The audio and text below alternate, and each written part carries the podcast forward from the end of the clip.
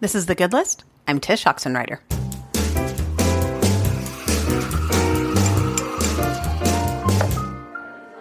This is a habit. In the last episode, I talked about how even though 2020 is super weird, which is the understatement of the decade, the fogginess of our future isn't the weird part of it because that's always the case. We never know what our future holds. So while it sometimes seems like COVID is causing everything to be a cloud of confusion, that's only partly the case. It's helpful for us to remember that while things are nuts, the unknown is mostly just part of life. Our future is always unknown to us. That doesn't mean things aren't still crazy making now, though. When you get those emails from your kid's school about taking things a week at a time, or if you're exclusively online for the foreseeable future, or if you're homeschooling for the first time. For most of us that are parents, our kids' schooling is all new, even if it's just for a bit. The same is true for much of our work. Maybe you're working from home exclusively and you've got near daily remote meetings. Or maybe you're in your office but you have to wear masks all the time. Or maybe your job assignment changed because of the pandemic.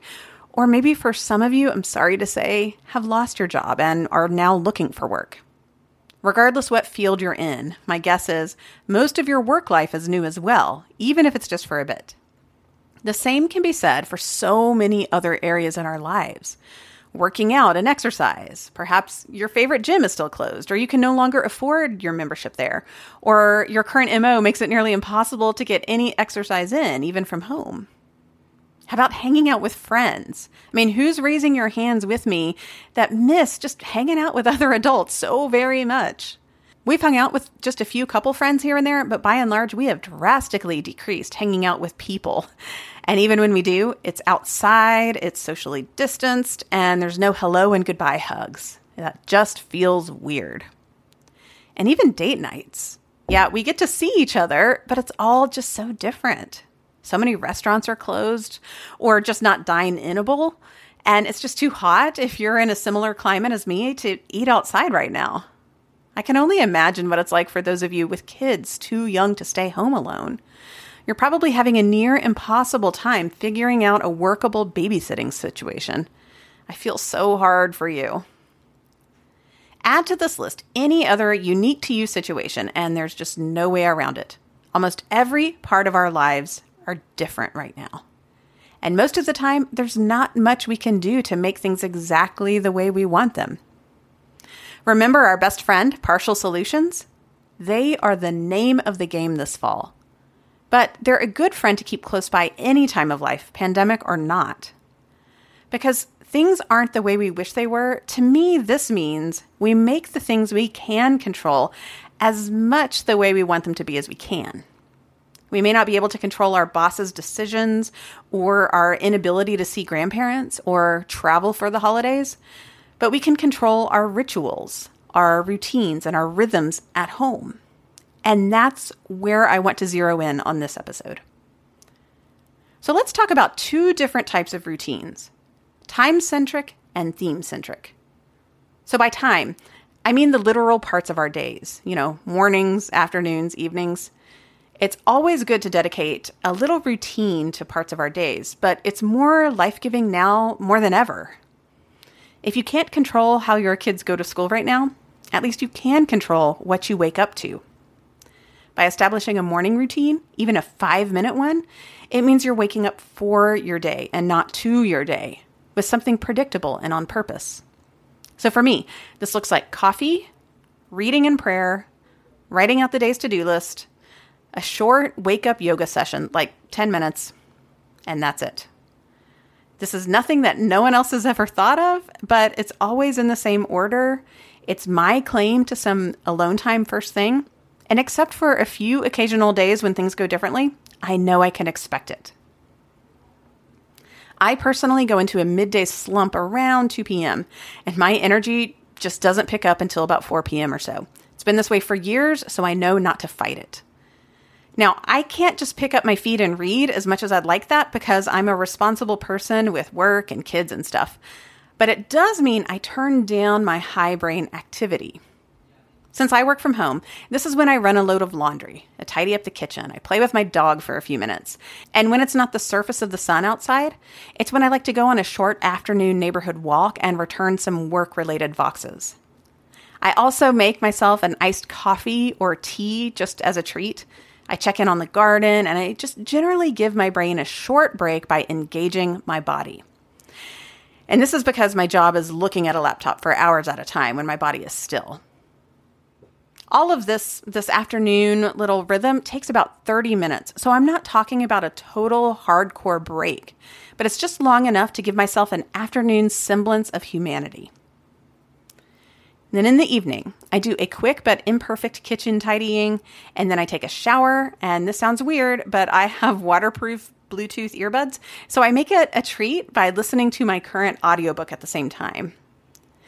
And then after I get ready for bed, I do my same routine of stretches and then a nightly Examen prayer uh, where I review the day I just had and look for where I saw God and what I could be thankful for.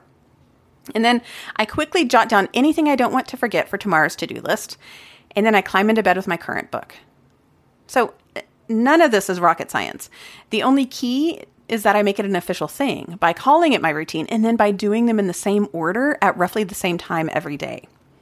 These give scaffolding to my day, and they feel so good when time is otherwise a giant mystery or just plain old not ideal. These little rituals, which are only a few minutes of my day, make my time feel purposeful. So, those are the time centric rituals. And then there's the theme centric rituals, which are simple little rituals we can do in different parts of our life that give it just a little bit more needed structure. So, for example, as I work from home, I can do what I can to stand at my desk, at least first thing in the morning and at the end of my day when I'm tempted to collapse and shut off my brain. I also have a rotation of note cards I hang on my door to communicate to my kids my level of availability. So I've got things like in a meeting, recording a podcast, and deep work, emergencies only. If I don't have a sign, that means they can knock on the door and engage with me for non emergency stuff. Now, keep in mind, my kids are 10 to 15 years old, so it does help to have slightly older kids who can fend for themselves here. But I'll bet there's some smaller version of this idea you could do with younger kids too. So, for me in my work, standing at my desk and having signs for communication make all the difference in providing more structure and scaffolding to my workday. My kids all have first thing in the morning chores before they log on to their first Zoom class, and then afternoon chores after school ends. I mean, it doesn't always work that way, but that's ideal, and most of the time it does. I post their chores on the fridge before they even wake up. It's on a printed checklist and a clear sleeve, so I can just check off things with dry erase markers. And that's what they reference for their chores, and they know now to go look at that before they ask for any sort of screen time. Over dinner, we still always ask the same two questions and let everyone take turns answering. What was the best part of your day? And what did you learn? And then, about once a week or so, we also ask, What did you fail at? Uh, that's so that we can celebrate the things we tried, even if we didn't succeed. And then we found that during the school year, even when it's all remote, it helps to go ahead and get ready for bed soon after dinner just to get it over with. And then we might watch something together or play a game but getting ready for bed early goes so much smoother before we're brain dead. And all of this said, on a school night, we don't always watch something. And if we do, it's really no more than an hour. So, again, none of this is rocket science, but these little predictable rituals provide just enough of a skeleton to our days so that we don't feel like jello, even when we're all home doing school and work the best we can. And as I think about this fall, this upcoming fall, and in particular the holidays, establishing rituals in the home can breathe new life into our monotony. And I could have never planned it in a million years, but I kind of think the fact that my new book, Shadow and Light, about Advent, could not have come at a better time. So if you're listening to this as it goes live, my book releases in four days, which I know is weird for an Advent book. But if you order it now, that's one less thing you have to think about for your eventual holidays at home ritual. It's a simple open and go daily or nightly ritual you can enjoy over the candlelight of Advent, whether you're a family full of little kids or you live totally on your own. It requires zero planning in advance, which I think is just what we need for this year when we already have so much on our plates. Now, Advent isn't until November 29th in 2020, so there's no urgency to planning right now. But by ordering your copy of Shadow and Light now, you won't have to remember later when it's two days before Advent, which will definitely happen to some of us because this year, Advent begins the Sunday right after American Thanksgiving, which can throw a lot of us off. And as a thank you for ordering this early in the season, I'm giving you two extras, which are intentionally to help you prepare for the holidays with a stress free mindset. They are a three part audio series where I share a 101 on just what is the liturgical calendar and Advent, how to incorporate more of the rhythms of the liturgical calendar in your everyday life, and then a conversation with my friend Haley Stewart where we chat about what we do in our own homes with our kids' ages for Advent.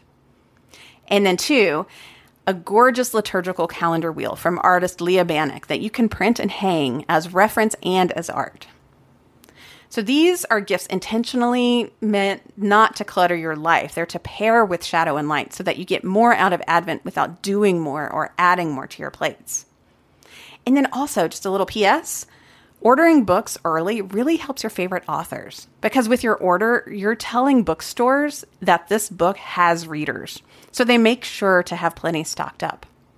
And this is actually especially important for a book like Shadow and Light because it's seasonal. And with this being an election year, Advent will sneak up on people. And I would hate for bookstores to not have enough copies of Shadow and Light in stock later in the fall. So, if you can, and if you like the thought of both supporting this book and making your own life easier by giving your future self the gift of already having your Advent guide, please go ahead and order Shadow and Light now. I think you'll really like it, and it's giving yourself the freedom of an already planned holiday ritual. And regardless, right now, today, you can start creating both time centric rituals and theme centric rituals in your everyday life, even amongst the partial solutions. They really will give some bones to your otherwise jello fall. So, to find the book, Shadow and Light, and the free extras I want to give you, go to shadowandlightadvent.com or use the link I've got in the show notes of this episode. It's number 41 of the good list. So, one more time, that's shadowandlightadvent.com. As a reminder, as always, I'm on Twitter at Tsh and every now and then on Instagram at Tsh Oxenreider. But if you'd really like to interact with me and stay in the know with what's on my mind, your best bet is my free weekly email called Five Quick Things. This is where I devote most of my energy to communicating with you, and I send it out most every Friday morning. So to get it, go to fivequickthings.email and sign up for free, or just use the link in the episode's show notes here, number 41. Music for the show is by Kevin MacLeod, and thanks as always to Caroline Tassell and Kyle Oxenreider for their help, as well as my furry intern, Jenny. I'm Tsh Oxenreider, and I'll be back with you soon. Thanks for listening to The Good List.